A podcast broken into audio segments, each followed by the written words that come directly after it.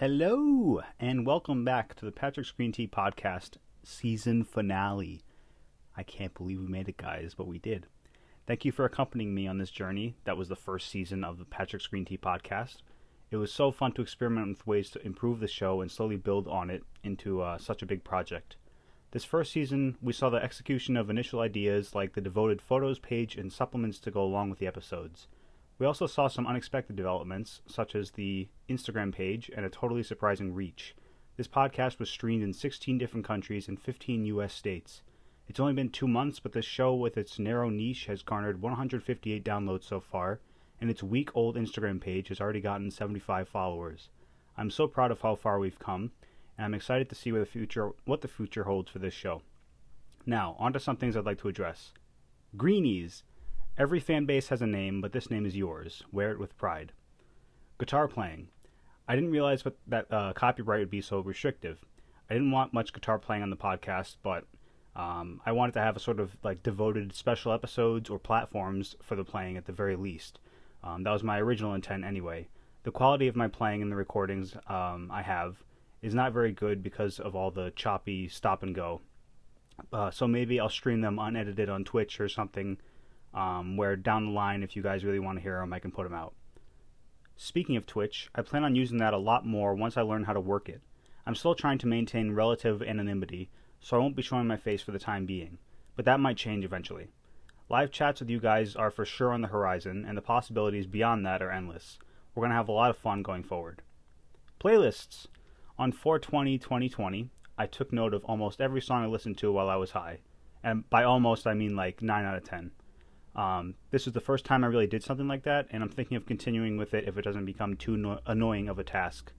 I for sure plan on sharing my existing playlists for music I want to listen to or have listened to while high. Different music platforms have different availability of songs and different problems associated with them, so I don't know how to go about it, but I'm working on it. Expect them on the website's playlist page for sure. Um, PatricksGreenTea.com under the playlists tab. Um, and for platform specific stuff like YouTube or Spotify, just look up Patrick's Green Tea and you can find pretty much everything there. Feedback. To help support uh, this podcast and give feedback in a way that will be visible to me and to your fellow greenies, write a review for the show on iTunes.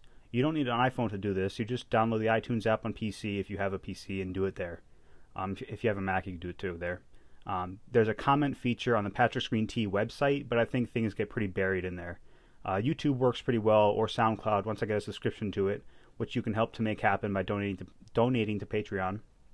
Uh, the subreddit and Discord are currently pretty dead, which is sad, but hopefully they pick up eventually.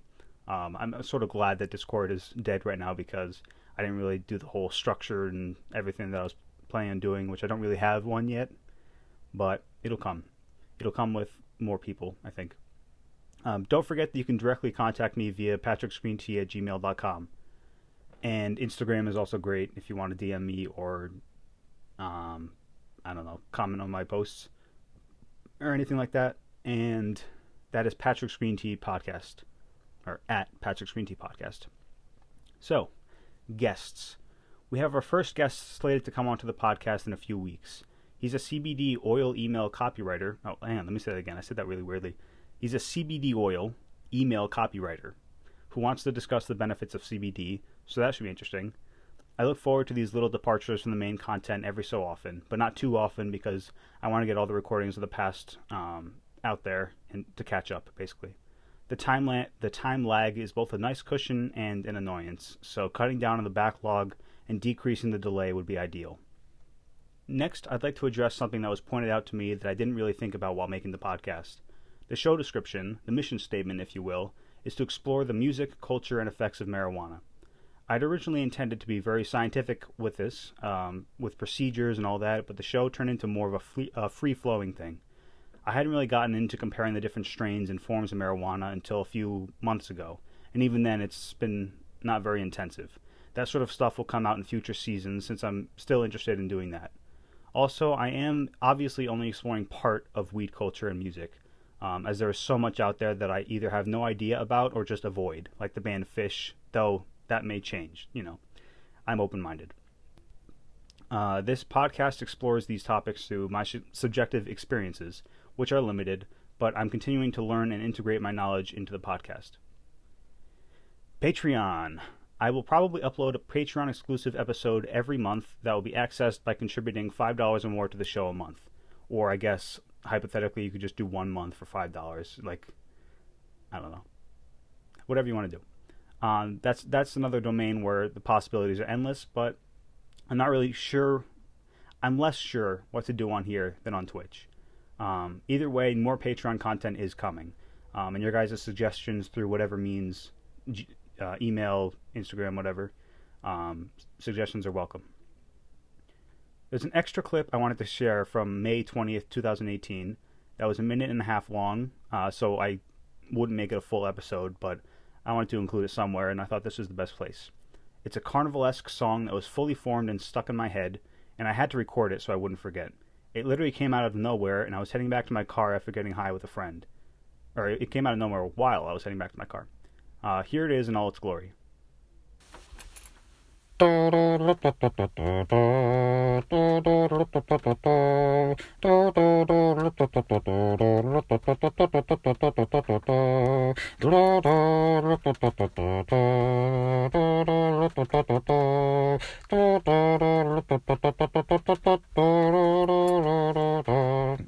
I don't know. USC.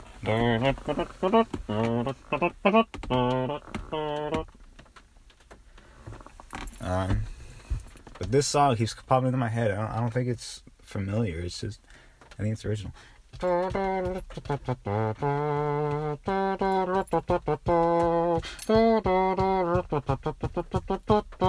don't know how that that little turn goes, but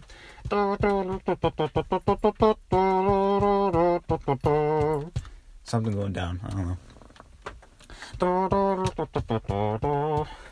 That. Where did I ever hear that before? I don't think I did. Also, I'm getting a little bit of paranoia. It's probably not the best environment to. Alright, alright, heading home. Ah, bye bye. I also wanted to take the time now to review a series of mixtapes I listened to from at the Grateful Pigs on Instagram. He and at Ronaldo JSF17, along with the album cover artist at Crescenzi underscore, compiled the best of Dead and Company's 2019 tour into four bangin' mixtapes. This is the second time I've listened to a mixtape, the first being in high school when a stranger plopped a CD through my friend's open car window. The CD was blank except for the words Ben's Gay Porn written in Sharpie.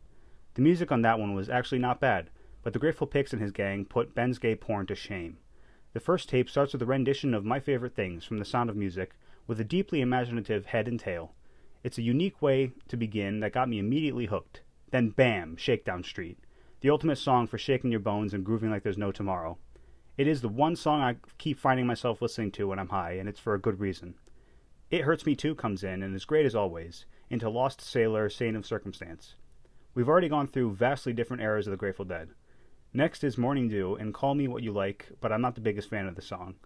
For whatever reason, I don't see what everyone else does. For, like, I have no idea. I, I absolutely respect it, but it doesn't floor me like Stella Blue or Wharf Rat.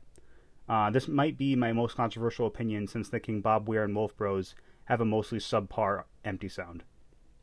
Um, I'm going to get so much hate for that, but these are opinions. Don't Ease Me In is a song that never gets old, and the boys do a great job on it. Now, Estimated Profit has always been a special song to me ever since hearing it at Madison Square Garden on an edible, having gotten a free miracle ticket into the pit. The fuzzy tone of John's guitar on the intro riff and onwards is just. It's magical, what can I say? Must Have Been the Roses, right after, made me really appreciate John Mayer's vocals. He fits the song really well, and he's a great next best thing, next best thing sort of substitute for Jerry. Uh, the second mixtape has two Pigpen era songs that rock every time they're played Viola Lee Blues and Smokestack Lightning. The first time I really heard Smokestack was when Jorma Kaukonen sang it with Phil Lesh and friends at the Capitol Theater. He brought this soulful, soulfulness that made a lasting impression on me, and it sort of outshines Dead and Co.'s version through no fault of their own. That isn't to say I don't like Dead and Co.'s version, but you know, I, am actually sounding a lot more negative than I thought I would. I guess I just don't voice my opinions on this stuff too often. St. Stephen Into the Eleven brings out some more older Dead, and they spark some great memories for me. St. Stephen was one of the songs that got me into the band in the first place.